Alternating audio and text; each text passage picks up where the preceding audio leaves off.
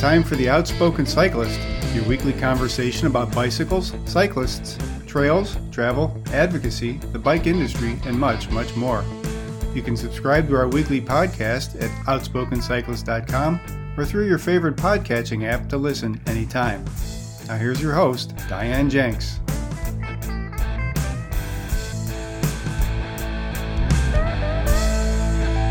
Hello, and welcome to The Outspoken Cyclist. I'm your host, Diane Jenks. Thanks for tuning in today.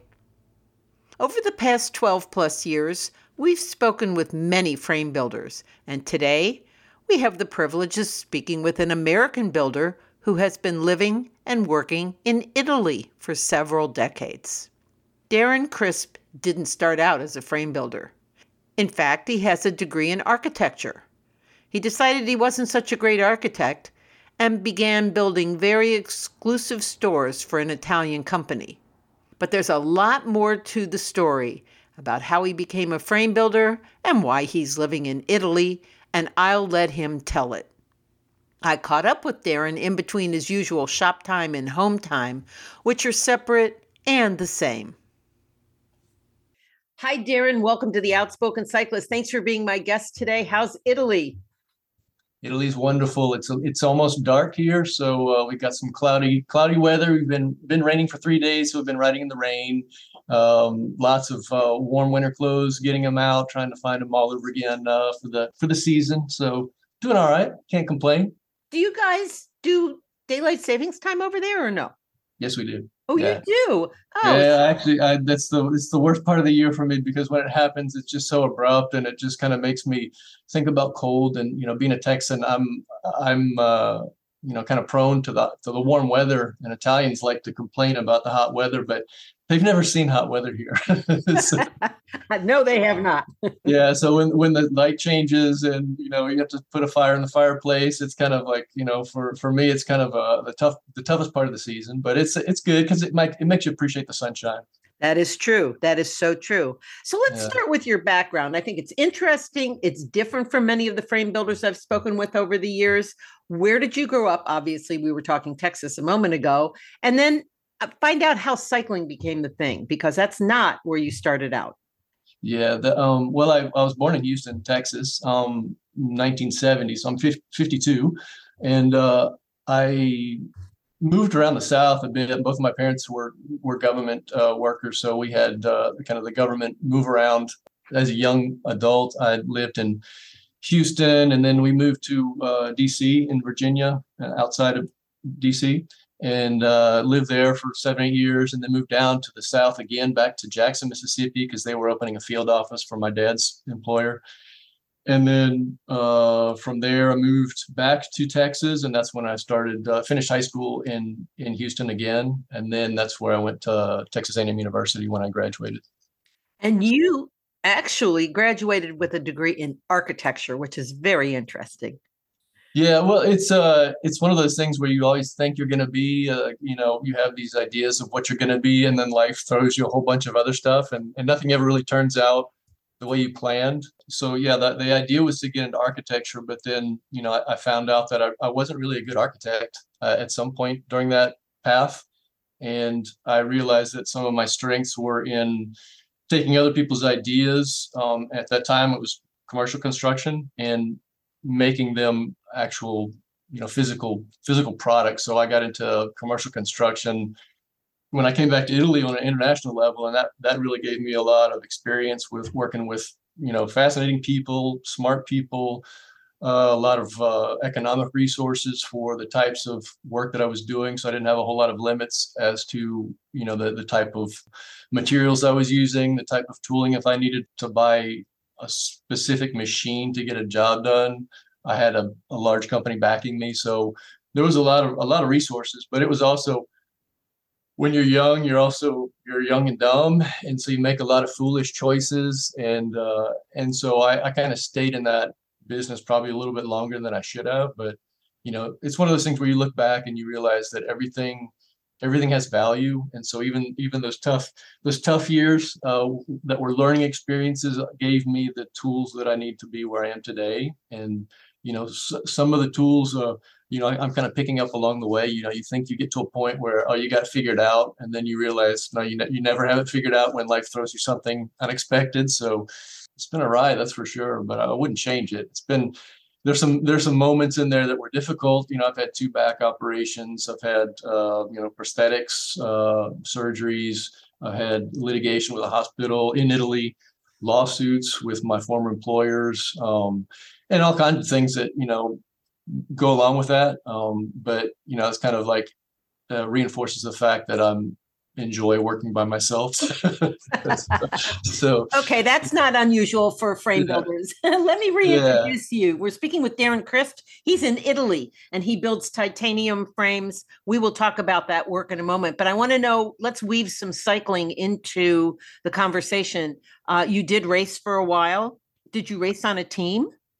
Yeah, I did. I raced for uh, it was that. Well, I started mountain bike racing. I got into the. I kind of just surpassed your question, but I was uh, I was always a tinker as a child with with the bikes, and I always wanted to make my bike as good as the uh, the the Schwinn scramblers that my friends had. Um, but I was I was riding an AMF Roadmaster, which was basically a banana seat, you know, 1970s bike, and uh, you know, getting that up to par, I would you know take parts off and rebuild, and um, you know, go to the thrift store, or the discount store, and and buy you know take off the banana seat and put on a you know a, rear, uh, you know, BMX seat. So I started. I had the I had the urge as a young child, but then as uh, as I got into school, I kind of rediscovered, you know, as, as most people do, they kind of abandon their their child uh, toys as they grow up, and then I kind of rediscovered it when I got into uh, into college because uh, I was riding my bike to school, and I bought a cheap mountain bike just to get back and forth from. I lived off campus, and uh, I started racing the, the buses. Um, my roommate would take the bus to school, and I would race into architecture school on my bike and I was getting there earlier and quicker than he was. And then so he bought a bike and then we started riding and then that just kind of led, you know, one thing leads to another and you you, you catch the bug. You sound like breaking away there. yeah. Chasing the buses. yeah, I started I started mountain mountain bike racing um, in the in the early 90s and then I was racing for um, uh, just a, a, little. I mean, I got to. I think it was Norba at that point, and I don't even remember these. It's been so long ago. It was right. Norba, and you start off in a, I think, an open class, and then you go to sport, and then you go to expert. And I was racing. You know, my last race, I was racing on the same team as Tinker Juarez, but I was not at his level. I was like on the level lower than him. So I was just like, he would lose me while I was warming up. He was, you know, he was warming up too, and I couldn't keep up with him going at full speed. So it was like you start to realize your place in life and the racing scene and and uh, so I yeah I did some I did uh, mountain bike racing I did and that got me into road racing because I was training for my mountain bikes. I started meeting road riders and they were telling me oh if you're gonna if you're gonna be competitive on the mountain bike you got to get on the road. So I started training with the road team um, and then that was when I realized well there are no bikes near you know in any stores near me where I could actually fit on a bike that that fits and and I, I started to kind of dive into the the making a bike that, that whole world. Yeah so you're six foot three and that does have its uh, limitations in terms of production bikes. Um, my husband's six two he also builds bikes he builds steel bikes but uh, as opposed to titanium but i certainly as a bike fitter which i've been doing since the 80s understand that there's a lot of limitation in production bikes not just on height, but on a whole lot of things. So, yes. yeah, you have a really unique perspective. So, let's talk a little bit about geometry. I know it's kind of jumping to another topic, but it's one that I have um, a really obvious interest in. And mm-hmm. that is how do you work out your geometry for your clients? Um, obviously, you're building bikes in Italy, but my assumption is, right or wrong, that you're shipping them all over the world. Yeah, I, I rarely meet my my clients. Most of the Italians and maybe some vacationing clients, they'll come in, you know, for the fit or you know vacation. It, it's a long process, so it's not something that happens quickly. So these are relationships that that you build over months and then they continue over years. Um, and my you know every project is nuanced because you're you have to kind of deal with the the orders that come in and their experiences you know i can't i can't have the same kind of uh, dialogue with maybe someone in malaysia as i have uh, with someone in texas you know based on their writing experiences and where they're riding and what their objectives are. So I kind of start off with a clean slate and start an archive for each customer. And I've kind of developed over over the years a kind of a protocol that works for me. And it's something that I, I, didn't have a whole lot of experience with when I started out because when I start, when I came to Italy, that's when I really got into the, the custom bikes and I started going to the bike shows and I met the Italians and I was trying to learn how they were doing it, but they were coming from a place of experience where they were training with uh, with professional teams. Um, they would have you know build out the whole team's bikes. They would have the feedback from the team at the end of the year, and then they would you know in, uh, improve the, the bikes for those specific cyclists over the year, and they would start kind of a database for each cyclist, and they could learn from each from each occasion. So I don't have that that luxury, um, and basically I, I started to realize that well I'm going to have to kind of create my own experiences with the customers and get the feedback from them of where I screw up and um, how how I can improve on that. And so when I started working with uh, as a business in Italy, I had some relationships with some local frame builders who were built for professional teams at the time. This was in the you know early 90s. And they would help me kind of define my my way of doing things because I didn't have that possibility, I couldn't I couldn't build out for professional teams because the the markets were changing and you know the big companies were coming in and they were just supplying teams with all these bikes.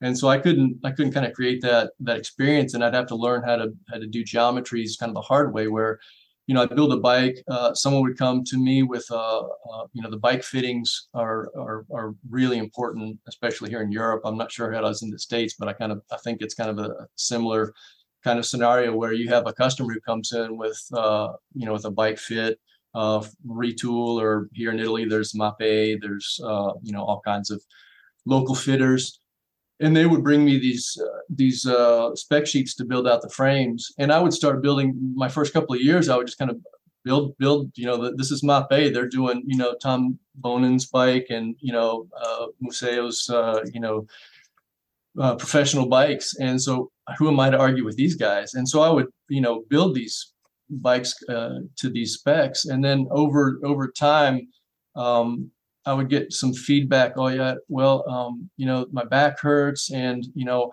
I can't stay in the saddle for more than two hours. And then I started to kind of analyze these uh, with some of these other kind of professional builders who were helping me realize, well, yeah, Mapei will give you the uh, the max watt output at 74 degrees. Um, and then so that's what they would print out for the client and the client brings that to me and I would just kind of automatically build that because I never I never doubted that. And then you realize, well, yeah, if you're putting out a max watt, but you're doing a you know a, a cycle sportif or a, a randonnée that lasts six eight, eight hours in the saddle, or you've got a stage race that's you know 10 days long, it's unsupported your max watts don't really matter and 75 degree seat angle is not going to work for that so you kind of develop your theories and your and and you kind of uh, reduce everything down to you know first principles and where i start where i start now is I, I see what they're writing i see what their experiences are i see what their limitations are i do you know video analysis uh, photographic analysis questionnaire i basically send out a, a kind of a pdf file it's about 10 pages and it's got a bunch of questions and I ask for documentation. And over the months, they'll send that in because it's kind of a process. And I'll analyze that, um, you know, use it once or once or twice during the week, and then start to build this dialogue with them. And you kind of get the feel of how much experience they have, how much they're willing to commit to uh, warm up before they get on the bike, what kind of cycling, whether they're you know doing serious training races for an Ironman or whether just kind of the weekend warrior. So you kind of have to take that into consideration. And I've developed my my geometry based on how much how much experience they have and what their objectives are and try and meet them kind of halfway because I don't want to propose something that's going to require them to make a lot of sacrifices in their day to to to get prepared. And they might have a you know an eight hour day job where they're sitting at a desk, and then you know I'm trying to make a geometry that's for them to sit in a saddle you know Saturday and Sundays for three or four hours a day.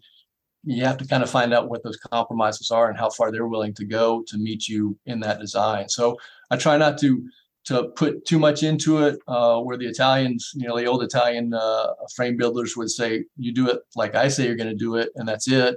Um, but then you start to realize that that has its limitations. So I kind of find a balance between kind of old school and new school. Really interesting really interesting i don't know if i answered your question but no you did no you did you know uh, you don't have the luxury of having somebody sitting in your simulator your you know we use one of the Serotta Size Cycle uh, things and and and get that feedback instantaneously so that you can build that design so you need to do it in a much more comprehensive but sort of absent way. And it makes sense exactly what you're saying. Let me ask you something about building out of titanium. It's a wonderful material. I love it uh, and and we do a lot of mostly steel now. Did you find that titanium was a better material because of the way you build bikes, or what made you move from, let's say, steel and aluminum into tie? Yeah, well, I never really got into aluminum. I started off with steel, um, okay. and I was doing I was doing lug construction because this when when I started. This was my first frames were in 90, 1995, and at that time titanium wasn't even an option. I was living in mississippi and i was racing and and you know this was before the internet. So i was uh i was trying to figure out how to make i was i was getting the velo news you know on sunday and you know reading the back trying to figure out where i could get a tube set from. And i had the tools where i worked to make a bike but i didn't know how to make a bike. So i actually um, had the talbot manual which is a kind of a, a, classic. You know, at that time, internet was just getting started, and there were there were some chat boards, some bulletin boards, and uh, I remember being on there with you know Richard Sachs would help me you know try and figure out how to get started, and some other uh, these uh, these you know really helpful builders at the time. Um, so I just kind of pieced pieced my first frames together, and then moved into titanium uh, when I was in New York. I was working on uh, this is actually about the, the, the time exactly the time when the twin towers happened but i was actually in new york before um, before september working on a project and i had uh, i had some time when the twin towers happened that my job site was shut down. So all of the all of our contract i was there with an italian company so all of our contract workers came back to italy. All of the um, union labor was there, um, went to ground zero, and I couldn't I couldn't stick around, so I had to leave. So I went to UBI, and that was where I built my first titanium frame with uh, with Ron and uh, Jim Kish uh, and Mike DeSalvo were there giving me my first instructions, and that was just like I fell in love right there. It's just like I knew I knew kind of how to TIG weld.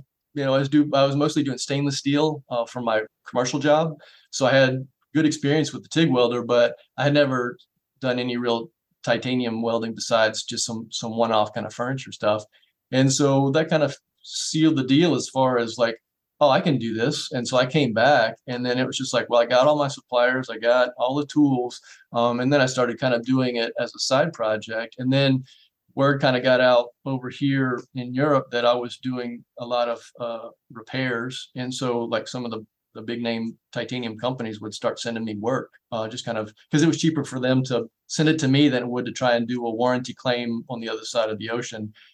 And so I started getting, you know, started seeing where all the bikes were breaking uh, at someone else's behest, and started learning about design, and that kind of informed some of my my design protocols. And then know, over time, it just became, uh, you know, something that, you know, I made my own, my own bikes and I started racing them. Then I started making them for friends. And that's, you know, the typical frame builder story. You know, you, you give them to your whole family until, you know, they all, you know, take up another sport. And then uh, I was left with the titanium bikes and uh, got a lot of experience doing the repairs. And then people just kept asking. And then I had a point at work where it was basically a, a breaking point mentally, physically, and uh, you know, when I was 40, that's when I just I was like, screw it, I'm out of here. And so, yeah, 2004 was actually when I started my business as a professional registered business in Italy. Um, but I had started around 2001 uh, making the titanium bikes. Um, and then from 2001 until 2004, I was like,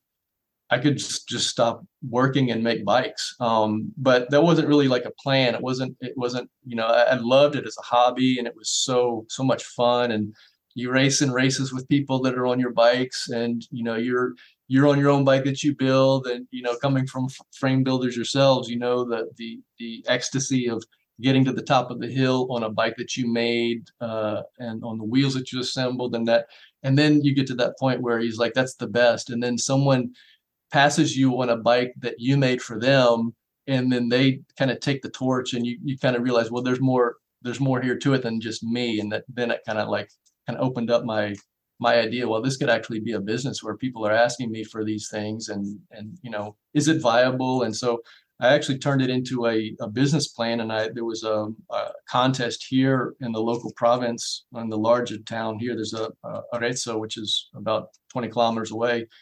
I won this contest for a business plan uh, and they were offering us business consulting um, as a as a prize and so I won this prize, and they're like, "Yeah, it's big fanfare. You know, let's start the business. We got this great business." And it's actually like such an Italian traditional business, but I won it because it was a new, innovative business because it was titanium. but if you think about it, it's kind of ridiculous.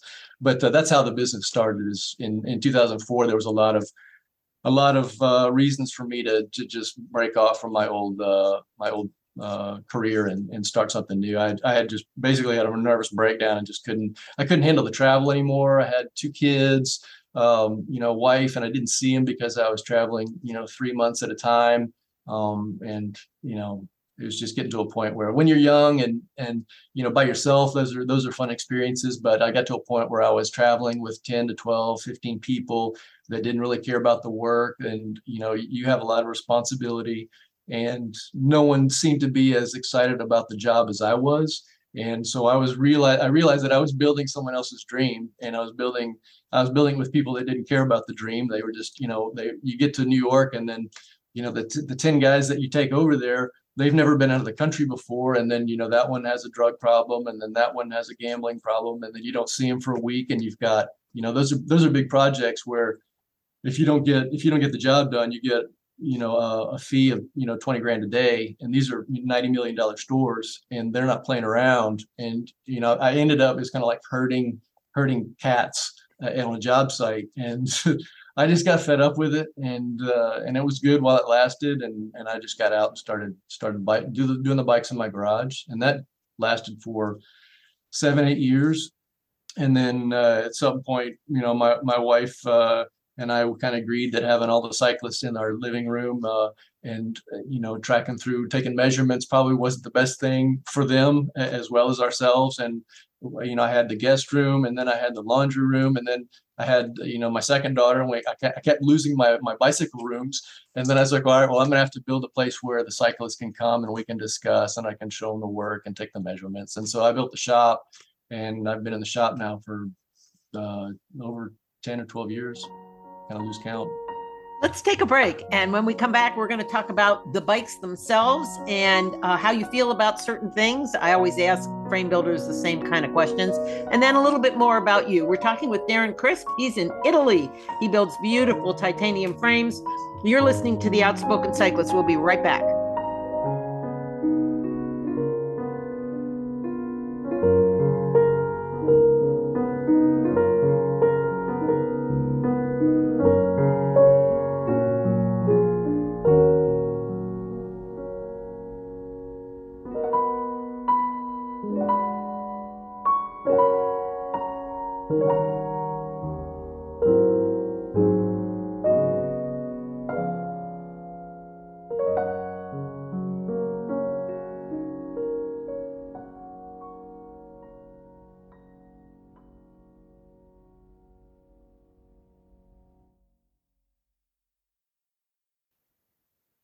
We are back on the Outspoken Cyclist. I'm speaking with frame builder Darren Crisp. He's in Italy. We're in the US, and uh, it's just like you're right next door. It's really kind of cool.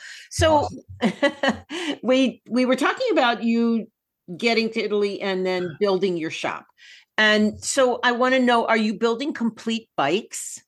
Uh, at the moment, I am uh, subbing out the build out. Um, I did. I had a, a, gentleman with me, professional mechanic with me. He actually is a store owner uh, for six years. He was doing that work, um, but just because when you do the bikes, especially as a, a one man show, you have to really concentrate on the business at hand. And for me, the frame building and the geometry and the customer relationship was the business at hand. And the components, especially in Italy, is uh, is a kind of a, a difficult situation. Not COVID withstanding. Um, Italy is a hard place to to run a business, first of all, but also they have a very uh, kind of traditional business strategy for the, the you know the, the the big three, the Shimano, Campagnolo, and SRAM. they all have uh, what they call the the representatives, um, and they take a piece of the action and they're supposed to you know give you some value. And I realized that when I started out my business, no one cared about about me. I mean, if if my business is actually registered as Crisp Cycle Group, not Crisp Titanium, but Crisp Cycle Group, because no one would even answer my emails because they don't use emails. They didn't use emails. It was fax. And to and to have someone answer my fax or my bike parts, I would have to present myself as a big company. And so that went on for a couple of years. And then you actually go to the bike shows. And when I started going to the bike shows, they were in Milan. This is in, you know, 2000.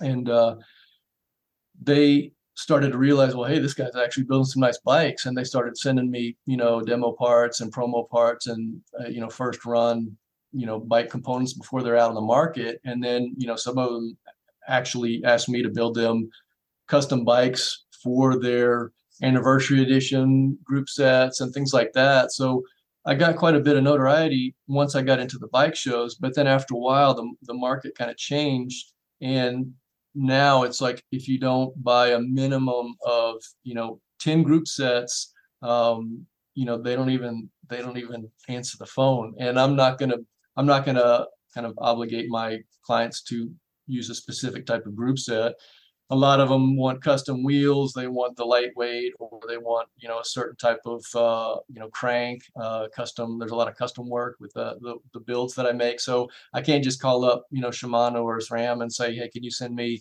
you know the group set with the exception of the the crank and stuff like that. So the way they're set up here is also it's not like you can just go to the website the b2b website and just pick out um, you know a group set simply. You have to go through every electronic group set with every wire, every length, every article code. And then you get to the end and you realize, well, everything's there except those five pieces there, that those three pieces there, they're coming in two weeks. That one's in coming in five months. And and so you really get to a point where you have to have a huge inventory um, which I'm not willing to do, um, or you have to kind of sub that work out. So I have professional builders that actually build out my work right now. And these are based in, in different regions in Italy, depending on where the clients are and depending on what my needs are. So I have some clients who send me send me their stuff. You know, they're actually fabricators themselves or they have custom parts that they've sourced and they want me to put it on and and I'll I'll have these people uh, you know put it put it on the bikes and do all of the the setups themselves.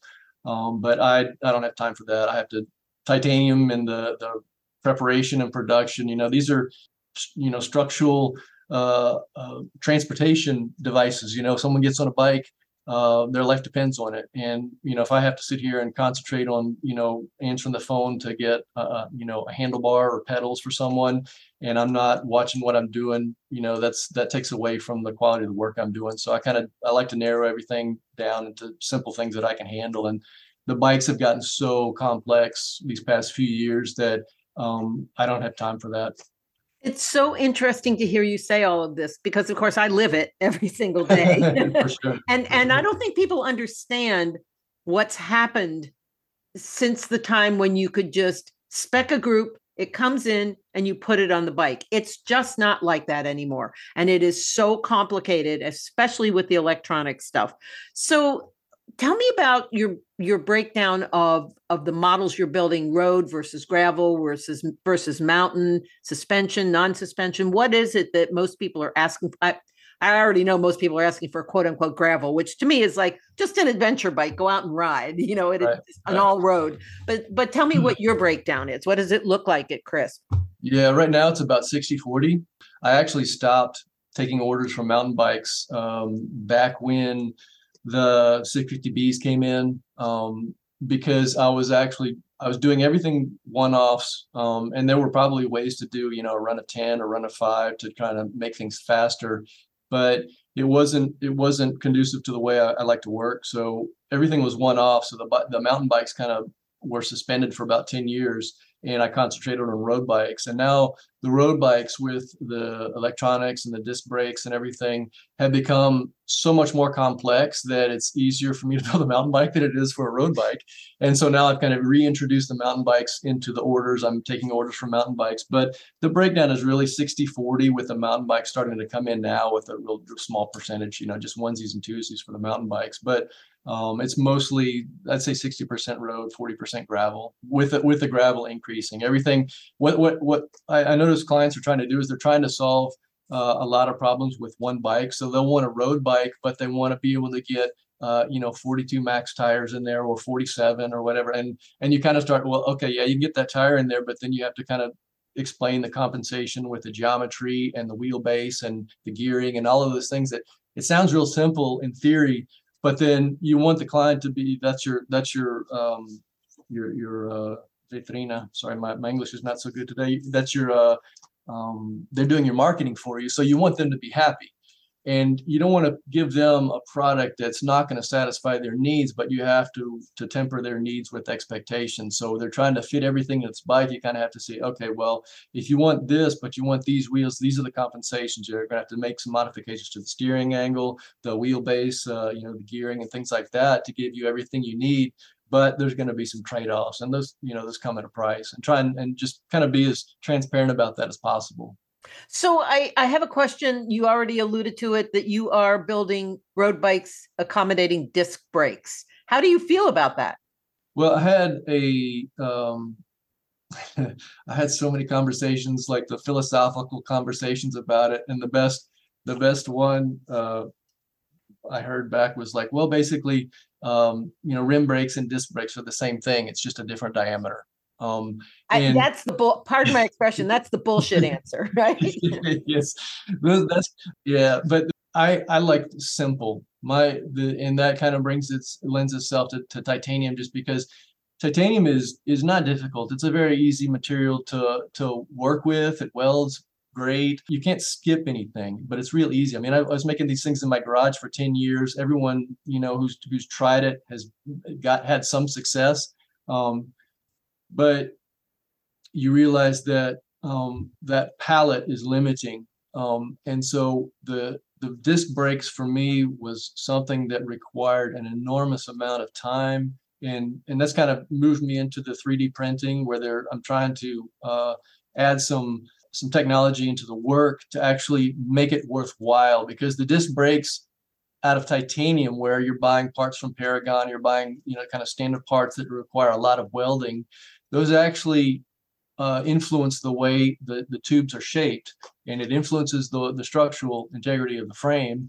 And so you start to realize, okay, well, I'm, I'm doing all this welding on the left side of the frame, and that's probably not the best thing. And then they want the internal, uh, you know, cable routing, and and so you start making penetrations, you start uh, doing a lot of uh, structural changes, and you you start to kind of realize, well, okay, that's probably not the best thing. So you know, the disc brakes is is it's coming. It's kind of like the electronic stuff. I I I was you know when the electronic components came out, I did the first Campagnolo group uh, electronic group, and I sent it to Bicycle Magazine, and they did their 50 hour test, and and I was like, all right, that's I, I think I see that as a, a segment of the market, and I didn't really think that it was going to kind of catch on as much as it did. Me neither. And, yeah, and you know, silly me, um, live and learn, and then you realize, well, okay, now you have to plug your bicycle in, and that kind of changes the philosophy of the bicycle, much like the disc brakes. Um, you know, coming from mountain bikes, I didn't have a hard time moving disc brakes onto a road bike because it was kind of second nature for me.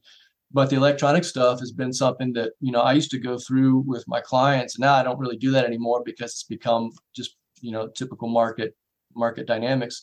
But they would not even think about why they wanted electronic brakes or why they want disc brakes. And so like I, I, I like to get into why why decisions are made by the cyclist because it makes them think about why they want something. A lot of it is just you know here it's fashion and you got to look different and have something different and have the latest. And I I can appreciate that, but I also want my clients to be educated. I want them to make educated decisions on why they want something because I want them to be happy at the end of the at the end of the process. And so when they come with me, come to me with with decisions that are already made, and you can kind of kind of sense out that they're kind of haphazardly made decisions.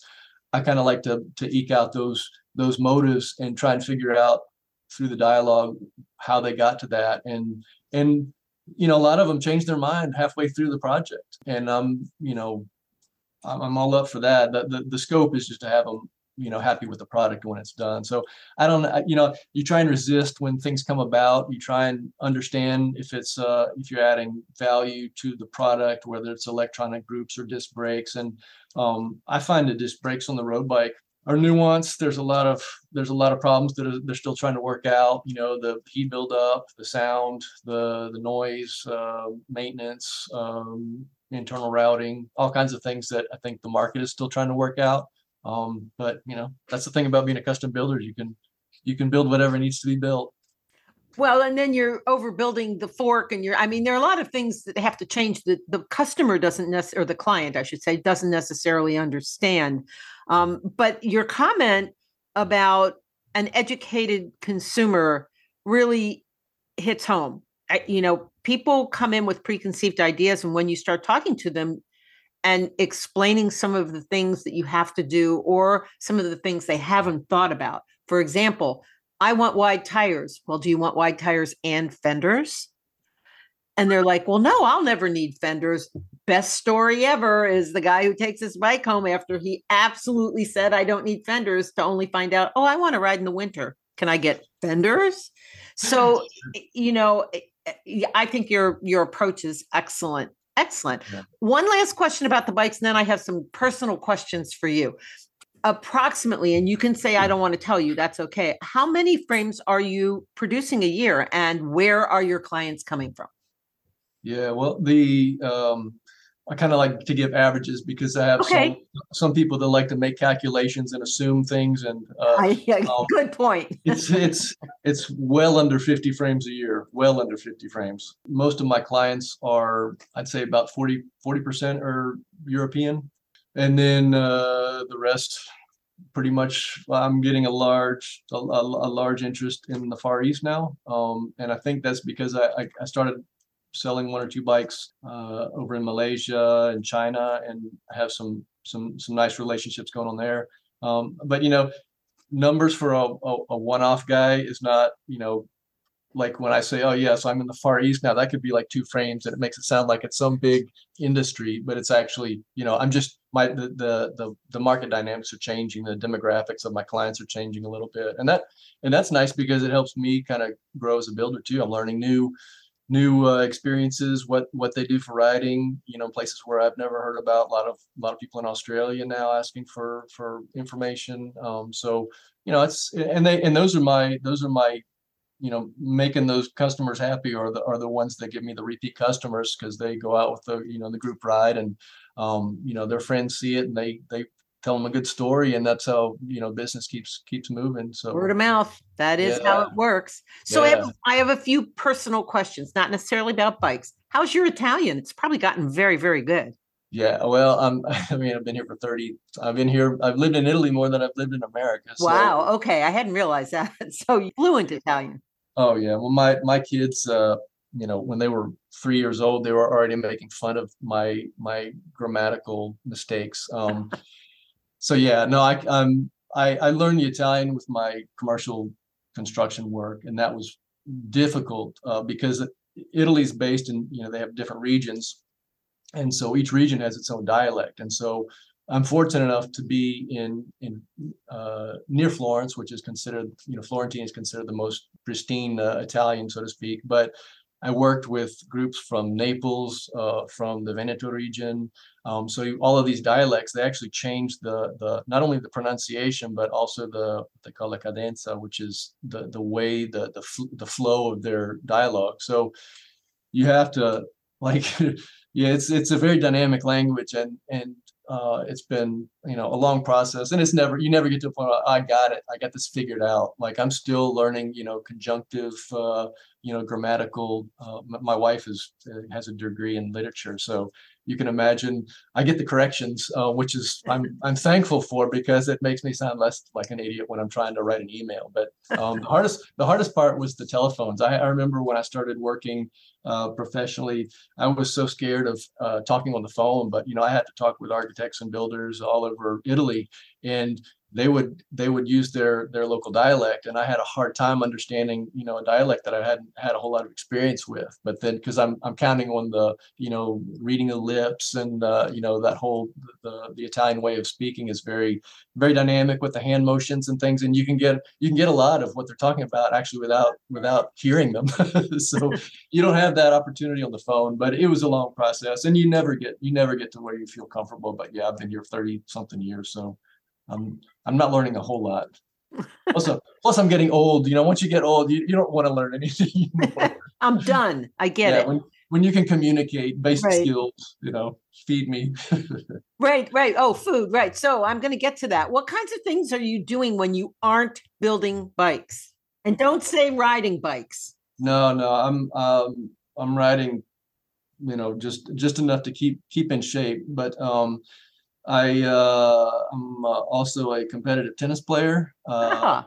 I do. I played federation tennis, so um, I also string rackets, string tennis rackets. Um, I've actually strung rackets for professionals. Uh, you know, I've, it's kind of like I'm a technical. Like I like to get into the uh, understanding how things work. So when I got into tennis, um, that was just kind of a fluke. I, I did it because I'd done it when I was a kid, and one of my friends asked me to play, and I got into it, and it was just like, well, all of my all of my sports, running and cycling, is all those are all you know forward motion sports, and I didn't have a whole lot of lateral motion sports, and I realized that some of my muscles weren't up to par, and tennis was brought that out in me, so it kind of gave me some gave me some uh, initiative to get into into tennis, and that you know that's a whole nother rabbit hole when you start going into stringing rackets and and that kind of stuff. But tennis is another passion. Um, I got into uh, making beer. Uh, I'm a beer lover. My wife is in the wine industry, so she's a woman of culture. Where I'm kind of like the, the Texas, you know, the, the the the other end of the spectrum. Um, and so, you know, it's just um, you know there's a lot there's a lot to do you know when you get outside the bikes but having your own business as you're aware of can't just close up the door and go in the house you know after dinner i have people you know emailing me uh, you know whatsapp messages I, I have to turn the phone off you know at some right. point and yep. uh, define those family moments and business moments and some people some people don't don't realize that you're a you're a you know a husband or a father and you're just the bike guy and you're accessible at all times. And I actually live on a road where you know the Tour of Italy passes here frequently. And this is a big cycling road uh, beautiful road I'm fortunate to live on. And uh, so I have a lot of cyclists just coming by the house and it could be a Sunday morning it could be a Sunday night. No there's no there's no limits on who's going to show up. So um, you know it's uh it's interesting. You know, Italy's, uh, yeah, Italy's uh, interesting place just for someone who was like I had never had that cycling culture, and to, to come where it is the cycling culture is uh is just like blew my mind, and still that still does. You know, now it's kind of like you, you you know after being in the in the business for a while, you start to you know to get to get used to it but it's something that when i go home to texas or to the us it's it's a completely different world there I'll bet. How old are your kids now? Well, my oldest daughter's 17 and my youngest is 13. Wow. Oldest, yeah, she's in high school. She's actually doing this year. She's in Texas in high school. So having to suffer without her around the house. Um, and my youngest daughter is here and I'm fortunate enough to see here. That's that's one of the reasons I built my shop at home because when I realized that I was missing my family life, um, uh, the only solution for me was to to work at home, and I and I, that's why I started working in my garage, and then I built out the shop after you know ten years, so I could actually have an excuse to always be here. So I take her to school every day and pick her up every day, and nice. Uh, am as, as involved as I can be. Um, uh, you know, that's uh, you know two girls too. I, I, come from you know a male family, so I'm, i have a brother, and you know having two girls is a nice nice change of pace. Uh, I like we like girls here. I have yeah. a, I have a daughter. Anyway, uh, so what's your favorite food? Uh, Italian food. Italian Any food. food. No. What okay. Well, well, Mexican food is my absolute favorite. Um, there you go.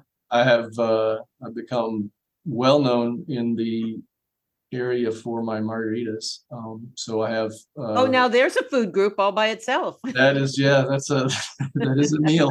Um, so I've got uh, been where I worked on that for a number of years and got to a point where I could I could uh, take that to to parties. People actually ask me to come to parties with my margarita kit, um, so I actually can bring bring a dinner party uh, uh ensemble with margaritas and all the fixings. Um, Mexican food is my favorite. Uh, barbecue, obviously from Texas, but as far as Italian food, uh, I have to say that I like what what is called a tagliata which is uh, basically it's a steak. It's a real um, kind of a lean, it's a lean lean cut of steak, uh, and it's um, very simple. You know, Italians don't they don't like sauces and they don't put a lot of you know flavorings. It's mostly salt and pepper, um, maybe some rosemary, that kind of stuff. But tagliata uh, with pepe verde with green peppers is uh, the, the little kind of caper-sized peppers, um, peppercorns. Um, that to me is like this simple because it's really good good flavor. Um, the the beef here is locally where I live is excellent. So very simple, very simple type of cooking, which is kind of it shows that the quality of the food, which is something that you know now when I go home and you you you taste the pasta, you can tell that the pasta is made with a different kind of flour. You can tell that the tomatoes are matured in a different way. Um, you know, it's just it gives you a whole different appreciation for for the the simplicity of food um, and so it's been everything about living here is kind of eye-opening and it's not all you know cappuccinos and caviar dreams as they say there's a there's a lot of difficulty for especially for an american living here just because i was kind of born into you know a work ethic and uh, certain types of programming uh, that that Americans have, um, service oriented, and Italians are completely different, completely different. And so that has been one of my hardest uh, obstacles is realizing my limitations as a as a person and just trying to force things. And instead of like living how Italians live and it'll be okay and just let it work itself out. Um, I try and you know control what I can. And you I realize the more I try and do that, the less I can. And that kind of that's steering away from the food question. But the food question is always you know it's it's italians and food is always uh, topic for discussion. Wherever you go you can talk to with uh, with italians about food and they will they will teach you about american culinary uh, history. Uh, they'll teach you about italian culinary history. There's all kinds of uh, uh, you know discussions to be had and so you're never never short on that topic. What kind of music do you like and do you listen to in your shop or unless you don't keep music on?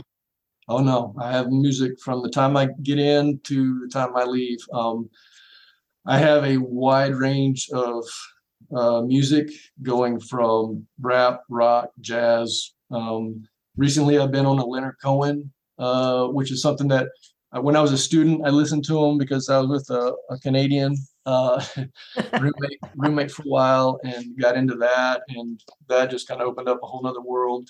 A lot of, uh, it d- depends on what I'm doing. There's, there's, uh, when I'm doing the, the projects and stuff, there's no, no dialogue, no, uh, no singing. It's mostly instrumental stuff and that's mostly jazz when when it's in the shop it can be anything from you know rap to rock to reggae um, just depends on what i'm doing a lot of welding i'm kind of specific about the welding music just because there is kind of a, a subliminal beat going on there and uh, i had some customers ask me to play music while i build their bike. So you know i've had people send me you know music to listen to oh that's and, hilarious. That's like when that, you go into the into the hospital and the surgeon says what would you like to listen to before we put you to sleep and you're never going to hear it anyway? Exactly.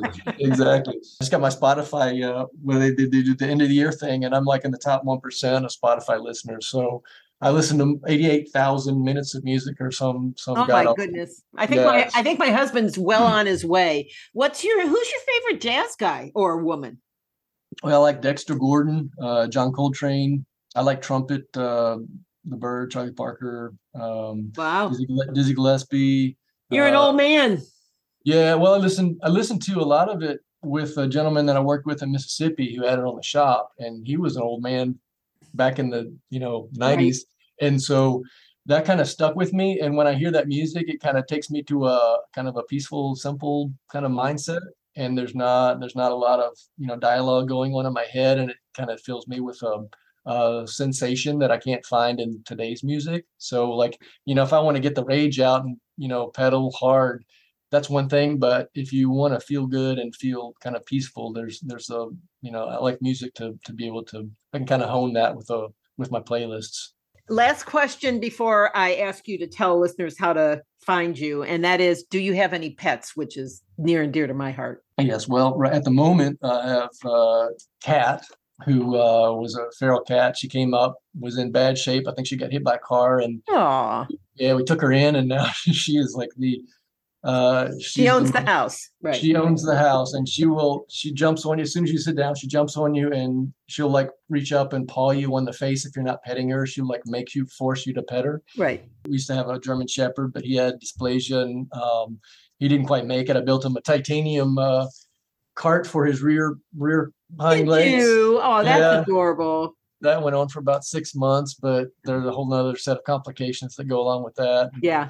Um, their needs, and uh, so we that was my my last um, kind of big big big pet, which is that one hurt the family. So we're trying to we're trying to discuss another one, but that's going to require some uh, some changes around the house to keep the perimeter safe for dogs. Because here, if a dog gets out, we have dogs that are kind of neighbor dogs that are they start mixing up. So we're trying to keep it trying to keep it simple right now. So I, all I have now is cat and a couple of chickens. So we're doing the Well, that means you get fresh eggs.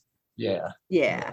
Yeah. All right, Darren. It's just been wonderful talking with you. Uh, You know, it's like listening to somebody I've known all my life. Um, tell my listeners how they can. Well, that's because it's the same conversations we have here, like only all the time. So tell my listeners how they can find you and find out more about you and contact you if they're interested in getting a crisp titanium.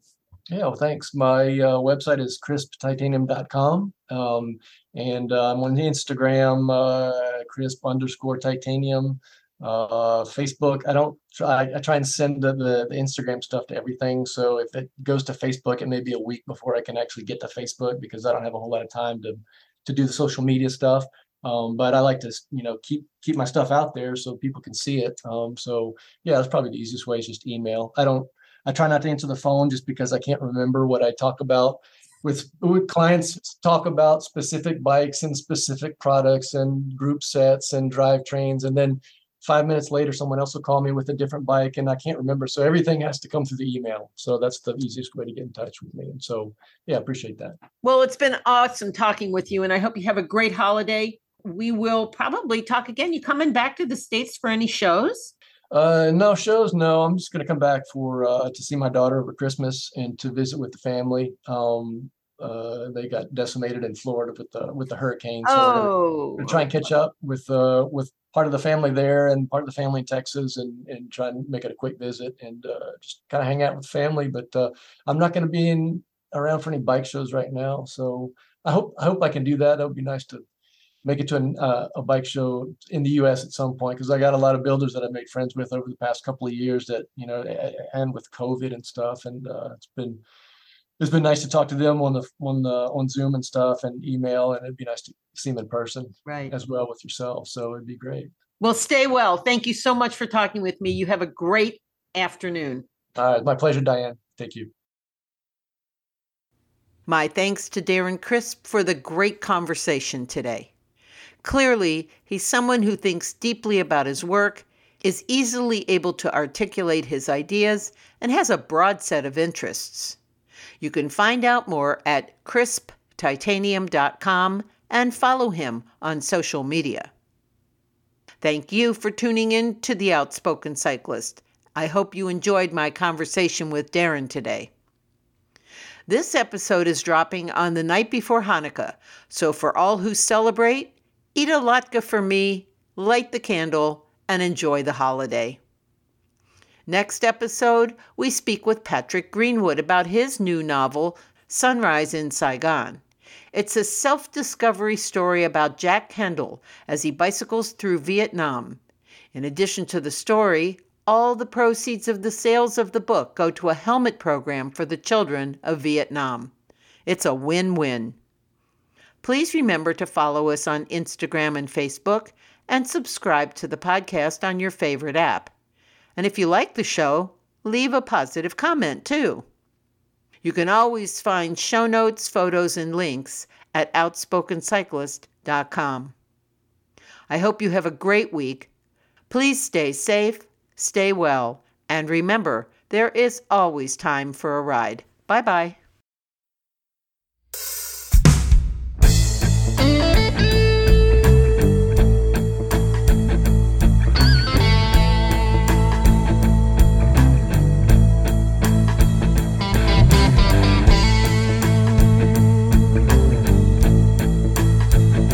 Thanks for joining us today on The Outspoken Cyclist with Diane Jenks. We welcome your thoughts and contributions on our Facebook page, or visit outspokencyclist.com to leave a comment on any episode. We will be back next week with new guests, topics, conversations, and news from the world of cycling. Subscribe to the show in your favorite podcast app and you'll never miss an episode.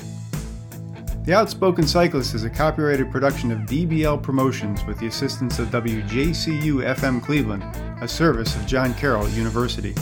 Thanks again for listening, ride safely, and we'll see you next week.